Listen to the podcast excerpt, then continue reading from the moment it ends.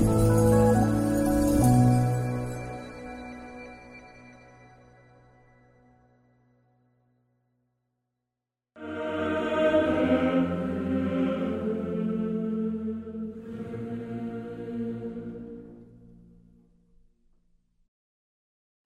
thưa quý ông bà và anh chị em rất thân mến, trong video cuối cùng hôm nay, chúng ta sẽ tìm hiểu về những giây phút cuối đời của Thánh Ignacio.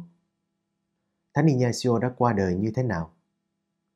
Cha Nadan nói rằng Ignacio có ba ước nguyện muốn xin Chúa đoái nhận trước khi trở về với Chúa đó là dòng được tòa thánh chuẩn nhận, linh thao được tòa thánh chuẩn nhận và thứ ba là hoàn thành cuốn hiến pháp của dòng tên. Vào năm 1555, cả ba điều này đã được hoàn thành nên các cha có linh cảm là Ignacio sắp sửa được Chúa gọi về. Các cha càng xác tín điều này hơn nữa khi thấy sức khỏe của Ignacio càng lúc càng yếu, là nhiều khi có được những kinh nghiệm thần bí như thể một người đã không xa thiên đàng là mấy. Cũng vì thế mà cha Nadan và nhiều cha khác đã xin Ignacio thuật lại cuộc đời của mình như chúng tôi đã trình bày ở video đầu tiên.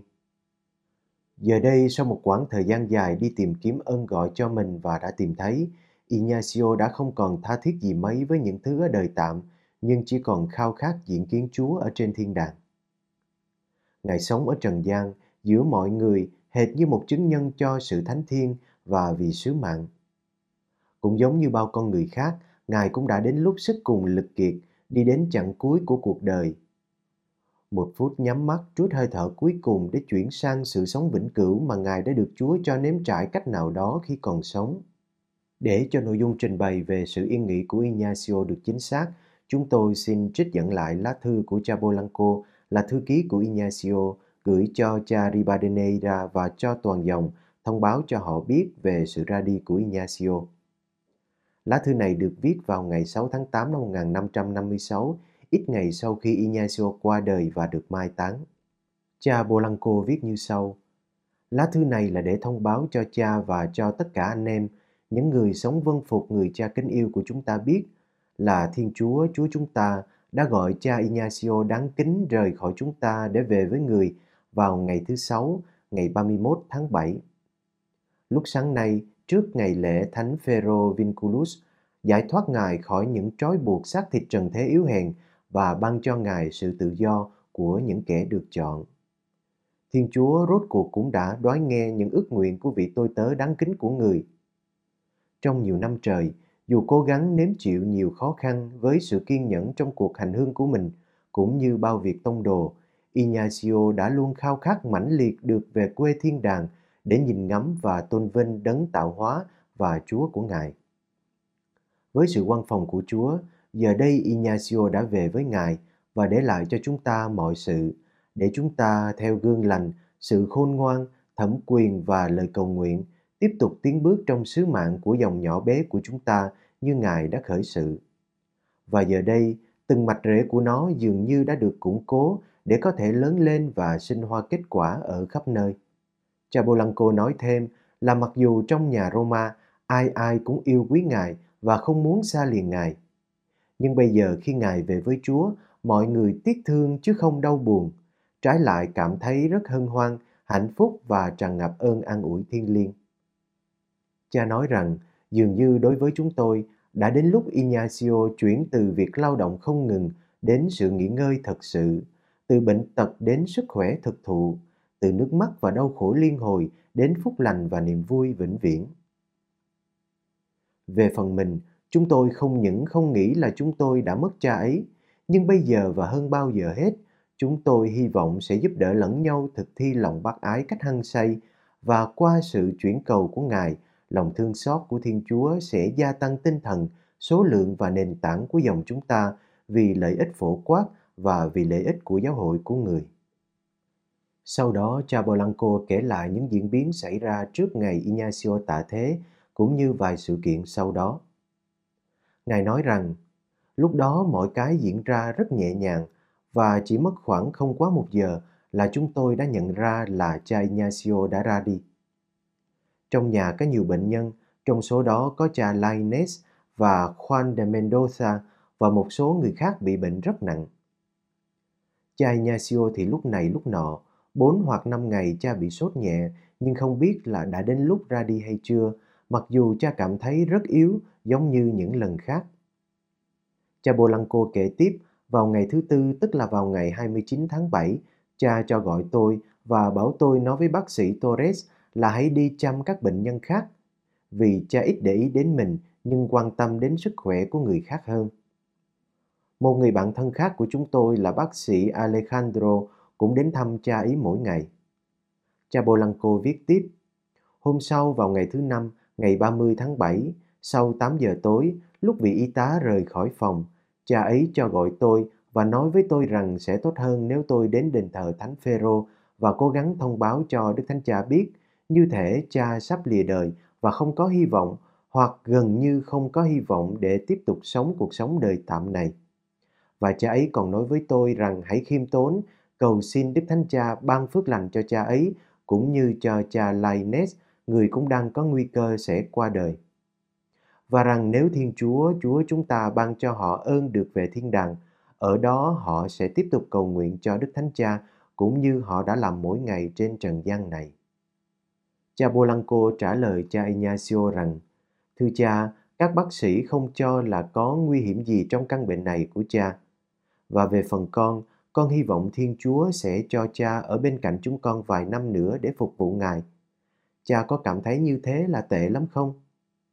Thế nhưng cha Ignacio trả lời, tôi sắp hết thời gian rồi. Cha Bolanco nghĩ là cha Ignacio chưa chết được đâu, nhưng cũng cảm thấy áy náy nên mới hỏi lại là liệu có thể đợi đến tuần sau, tức là vào khoảng ngày 7 tháng 8 mới gặp Đức Thánh Cha không, vì Ngài đang bận viết gấp một lá thư để gửi đi Tây Ban Nha. Ignacio trả lời là cha ấy muốn ngay bây giờ, nhưng thôi, cứ theo ý của cha Bolanco. Sau đó cha Bolanco đi gặp vị bác sĩ trưởng để hỏi ông ta về tình hình sức khỏe của Ignacio. Vị bác sĩ này đã trả lời là hôm nay thì tôi không thấy có nguy hiểm gì, nhưng mà ngày mai tôi sẽ cho anh biết. Vì vị bác sĩ đã nói như thế, và cũng vì Ignacio đã nói là trao toàn bộ quyết định cho Polanco, cho nên cha Polanco cho rằng có thể đợi đến thứ sáu tuần sau, tức là vào ngày 7 tháng 8, mới đi gặp Đức Giáo Hoàng. Phần khác cũng là vì trong đêm hôm đó, cha Madrid và cha Polanco đã ăn tối với Ignacio và thấy là ngài vẫn còn rất khỏe, ăn rất ngon lành như thường lệ và nói chuyện một cách rôm rã, làm cho cha Polanco đi ngủ mà không có nghi ngờ gì về mối nguy hiểm liên quan đến sức khỏe của Ignacio. Cha Polanco viết tiếp, buổi sáng lúc mặt trời mọc, chúng tôi thấy cha Ignacio trong tình trạng hấp hối. Và vì vậy tôi đã vội vàng chạy đến đền thờ Thánh Phêrô để gặp Đức Thánh Cha và xin Ngài ban phước lành cho Ignacio. Khoảng 2 giờ trước khi mặt trời mọc, tức là vào khoảng 6 giờ sáng, tại giường bệnh của Ignacio lúc đó có cha Madrid và Andreas de Frusis, cha kính yêu của chúng ta đã trao linh hồn cho đấng tạo hóa và Chúa của mình mà không gặp bất cứ khó khăn nào. Cha Bolanco rất cảm động trước sự khiêm nhường của Ignacio. Ngài nói rằng dù Ignacio biết trước là mình sẽ qua đời, nhưng lại không muốn gọi mọi người đến để chúc lành, cũng không bổ nhiệm người kế nhiệm hay vị đại diện, nhưng bỏ ngỏ đó cho việc bầu cử sau này. Ngài cũng không hoàn thành cuốn hiến pháp, không thực hiện bất kỳ cuộc biểu lộ nào khác như một số tôi tớ của Thiên Chúa vẫn thường làm. Cha Bolanco giải thích là vì cha ấy cảm thấy mình quá thấp hèn và muốn dòng không đặt niềm tin tưởng vào ai khác ngoại trừ một mình Thiên Chúa Chúa chúng ta. Cha đã rời thế giới này theo cách thức như bình thường và hưởng nếm ân huệ của Chúa, đấng mà cha đã luôn khao khát làm vinh danh ngay cả với cái chết của mình. Cũng như trong cuộc sống, cha cũng đã giấu kín rất nhiều ân sủng bí mật của Chúa, chỉ tỏ ra khi nào giúp cảm hóa người khác mà thôi. Để bảo quản thi thể của cha, người ta đã phẫu thuật để lấy đi các nội tạng và ướp xác ngài. Khi kiểm tra, người ta không tìm thấy trong dạ dày và tất cả các đoạn ruột bất cứ thứ gì. Chúng teo lại. Từ đó các chuyên gia cho rằng cha đã kiêng khem ăn uống trong một thời gian khá dài nhưng vẫn luôn kiên định và mạnh mẽ, rằng trong khi rất yếu sức nhưng cha ấy đã làm việc rất nhiều và với một thái độ vui vẻ và bình thản đến như vậy. Họ cũng thấy trong gan của ngài có ba viên sỏi và vì thế làm cho gan của ngài bị cứng lại. Cha Bolanco viết tiếp, đúng như những gì cha Diago, người mà giờ đây cũng đang ở trong vinh quang của Chúa đã nói rằng cha của chúng ta đã sống bằng phép lạ trong một khoảng thời gian rất dài. Với một lá gan như vậy, tự nhiên mà nói, tôi không biết làm thế nào một người có thể sống. Nhưng Thiên Chúa, Chúa chúng ta, vì nhu cầu của dòng, vẫn cho cha chúng ta tiếp tục dù thiếu các cơ quan, vẫn có thể sống được. Khi hay biết cha Ignacio qua đời, dòng người đã ùn ùn kéo đến để viếng thăm. Người thì cố gắng chạm vào thi thể Ngài, người thì cố gắng lấy một vật dụng nào đó của Ngài. Rồi người ta cũng bắt đầu làm chân dung khuôn mặt của Ngài, điều mà khi còn sống, Ngài không bao giờ cho phép ai làm dù nhiều người đã xin như thế. Sau đó, thi thể của Ngài được đặt trong một cái hòm nhỏ, đơn sơ và được mai táng trong một nhà nguyện nhỏ của nhà thờ Giêsu có phiến đá che lại. Đức Giáo Hoàng và các hồng y cùng nhiều chức sắc khác khi biết tin cũng bày tỏ sự thương tiếc đối với dòng.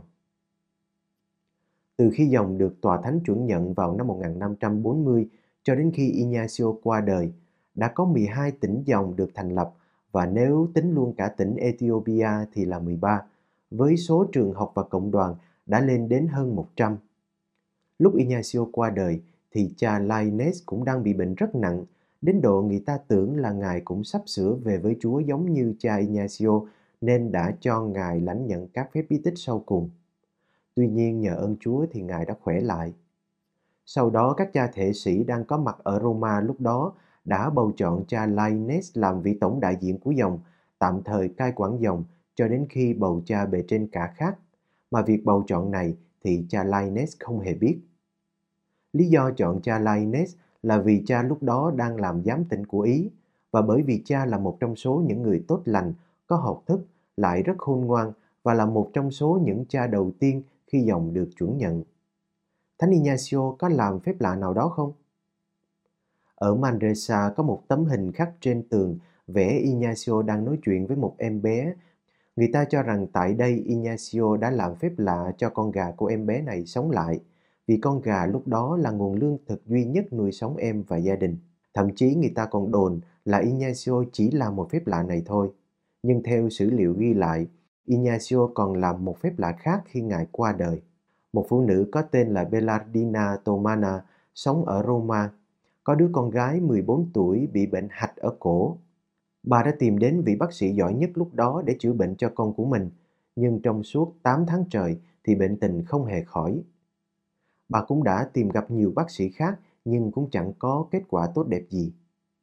Lúc đó vào ngày an táng Thánh Ignacio, có người khuyên bà hãy đến xin ơn từ Thánh Ignacio, xin cho bàn tay của Thánh Ignacio đụng vào họng của con bà để được chữa lành bà vội đến gặp cha Cornelio đã xin cho cổ họng của con gái bà được bàn tay của Ignacio chạm đến. Cha Cornelio trả lời là hãy quay lại sau giờ cơm trưa cùng với con gái của bà. Vào đúng hẹn, sau giờ cơm trưa, bà đã cùng đứa con gái quay lại, nhưng người ta đã đưa thi hài của Ignacio vào trong nhà thờ Giêsu rồi. Các cha và các thầy thì đang đứng vây quanh để đọc kinh phụng vụ. Bà xin được vào viếng cũng như để bàn tay của Ignacio được chạm vào cổ họng của con gái bà để xin ơn chữa lành. Nhưng người ta nói là phải chờ cho đến khi nào đọc kinh xong đã. Nhưng cho đến khi đọc kinh xong thì đoàn người đến dự quá đông nên bà không thể chen vào được. Lúc đó cha Cornelio nói với bà là thôi thì nếu không vào được thì chạm vào mộ của Thánh Ignacio là được rồi. Chỉ cần có lòng tin thì ơn gì cũng được. Nghe lời cha thì bà cũng quỳ đó cầu nguyện ít lâu. Nhưng vì con gái của bà lúc đó đang rất yếu, không thể ở đó, cho nên bà phải đưa con gái của bà về nhà của một người quen ở gần đó.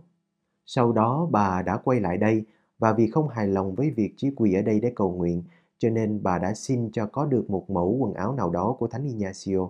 Sau một hồi nài nỉ thì rốt cuộc bà cũng có được một miếng vải màu đỏ. Vết thương ở cổ của con gái của bà đang mưng mủ rất nặng và đã nhiều ngày nay mà không hết. Với tất cả lòng tin tưởng và lòng sùng kính dành cho Thánh Ignacio, bà đã lấy miếng vải này mà lau lên vết thương. Ngay lập tức vết thương đã không còn mưng mủ nữa và bắt đầu có dấu hiệu được lành. Bà cứ làm như thế trong suốt ba ngày và sau đó vết thương đã hoàn toàn được lành lặn. Người khác khi thấy con gái của bà đã lành thì cứ tưởng là bà gặp thầy gặp thuốc nên hỏi là cuối cùng bà đã nhờ đến vị bác sĩ nào để chữa lành cho căn bệnh này của con gái của bà. Cha Nadan cũng kể là cha Bobadilla, một trong những người bạn đầu tiên của Ignacio cũng được ơn lành bệnh. Số là cha Bobadilla từ Tivoli về Roma thì bị tiêu chảy và bị sốt rất nặng. Sực nhớ là mình đang ở trong căn phòng nơi mà chính Thánh Ignacio đã qua đời nên Ngài nảy sinh lòng sùng kính Thánh Nhân. Ngay lập tức Ngài cảm thấy như thể mình chưa hề bị bệnh bao giờ. Kính thưa quý ông bà và anh chị em rất thân mến, cái chết là nỗi ám ảnh của tất cả chúng ta, nhưng dường như đối với những người đã thuộc về Chúa thì đó chỉ là một khoảnh khắc nhẹ, trút bỏ đi hơi thở của thế tục để hít vào hơi thở của thần khí, một phút chốc của sự chuyển đổi từ trần thế lên thiên đàng. Quý ông bà và anh chị em rất thân mến, đến đây chúng ta đã tìm hiểu toàn bộ lịch sử cuộc đời của Ignacio qua một vài điểm đặc sắc làm nền tảng cho linh đạo của Ngài. Cuộc đời của Ngài thật thú vị đúng không? Ignacio đã phải mất đến hơn 30 năm cuộc đời để ngộ ra được chân lý. Chân lý ấy chính là cho vinh danh Chúa hơn, là tìm Chúa trong mọi sự, là xin chỉ ban cho con lòng mến Chúa và ân sủng Chúa vì được như thế là đủ cho con, là phần thưởng dành cho con là được biết con đang thi hành ý Chúa. Hơn hết, chân lý ấy là sự say mê thập giá Đức Kitô vì tình yêu dành cho Ngài đến nỗi luôn khao khát chịu mọi sự sỉ nhục khinh chê để nên giống Ngài hơn. Sau mấy mươi năm lần mò để đi tìm lý tưởng đích thực cho cuộc đời, Ignacio rốt cuộc cũng tìm thấy và khi đã thấy rồi, Ignacio như vỡ òa trong niềm hạnh phúc. Nhìn lại chặng đường quá khứ, Ngài thấy những vinh hoa lợi lộc và phù phiếm thế gian mà bấy lâu nay Ngài cất công theo đuổi chỉ là như cỏ rác mây bay. Có được Giêsu trong cuộc đời, được phục vụ dưới cờ thập giá của Ngài chính là có được nguồn hạnh phúc vô biên lấp đầy mọi khoảng trống. Chúng ta thấy mình trong hình ảnh của Ignacio. Suốt một đời vất vả bởi những thứ không đâu như những con thiêu thân. Nhưng Thiên Chúa chẳng bao giờ bỏ rơi chúng ta. Ngài vẫn nhẹ nhàng và liên lỉ thỏa thẻ trong trái tim đầy thổn thức của chúng ta. Chỉ cần một chút buông bỏ, một chút trầm mình, một chút lặng im, chúng ta sẽ nghe được điều Ngài muốn nói. Hành trình theo Chúa sẽ đi đến đỉnh điểm khi chúng ta chẳng còn giữ cho mình bất cứ một toàn tính nào nữa cả. Tất cả chỉ là buông ra cho Ngài đưa dẫn, là từ bỏ mọi sự, là để yên cho Chúa dẫn dắt, thanh tẩy và để mặc Ngài làm trên ta những điều Ngài muốn. Giữa những rối ren và đen tối của cuộc đời, Ignacio dạy chúng ta rằng nếu chúng ta biết đặt Chúa làm trung tâm, chúng ta sẽ có một điểm quy chiếu để hướng đến. Nếu một lúc nào đó chúng ta bối rối bởi nhiều chọn lựa và ngã rẽ khác nhau, chúng ta hãy tự hỏi đâu là lối đi giúp Chúa được vinh danh hơn. Nếu bỗng chốc chúng ta giật mình khi thấy cuộc đời của mình sao quá tối tăm và hụt hẫng, chúng ta hãy tự chất vấn tôi có đang đi tìm Chúa không? Có được tinh thần như thế, chẳng buồn lầy nào có thể ngăn cản ta vươn lên, nở ra những cánh sen tươi đẹp và tỏa ngát hương cho đời. Mỗi người sinh ra đều có một lịch sử, một câu chuyện và một sứ mạng. Câu chuyện cuộc đời của mỗi người không ai giống ai, nhưng tất cả đều nằm trong sự quan phòng của Thiên Chúa. Ai có thể ngờ rằng một chàng thanh niên ham quyền lực và đầy tham vọng, bất chấp mọi thủ đoạn như Inigo ngày xưa, bây giờ lại trở thành một vị thánh, một đấng sáng lập một dòng tu nổi tiếng và có sức ảnh hưởng lớn như hiện nay. Tạ ơn Chúa đã ban cho giáo hội một vị thánh, một bậc thầy thiên liêng, một mẫu gương cho chuyến hành hương tiến về nhà Chúa. Xin kính chúc quý ông bà và anh chị em nhờ lời chuyển cầu của Thánh Ignacio luôn được tràn đầy ơn Chúa, được khỏe mạnh cả phần hồn lẫn phần xác để có thể luôn luôn cảm nhận và thực thi thánh ý Chúa dành cho mình trong cuộc đời. Chúng tôi cũng xin quý ông bà và anh chị em cầu nguyện cho những tu sĩ dòng tên chúng tôi, vốn chỉ là những khí cụ thấp hèn và bất tài của Chúa, để chúng tôi luôn biết sống khiêm nhường, hăng say trong sứ mạng, một lòng hướng về Chúa và chỉ đi tìm vinh danh Chúa như Thánh Tổ phụ Ignacio. Xin kính chào quý ông bà và anh chị em.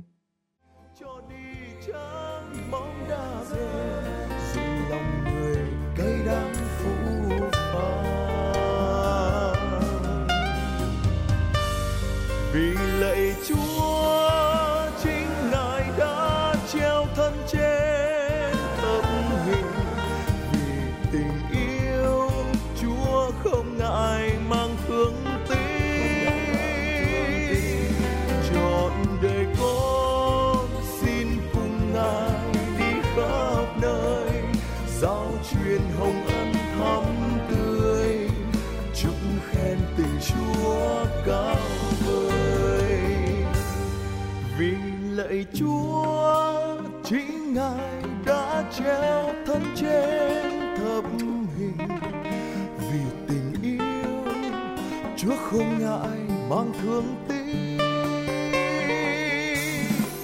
trọn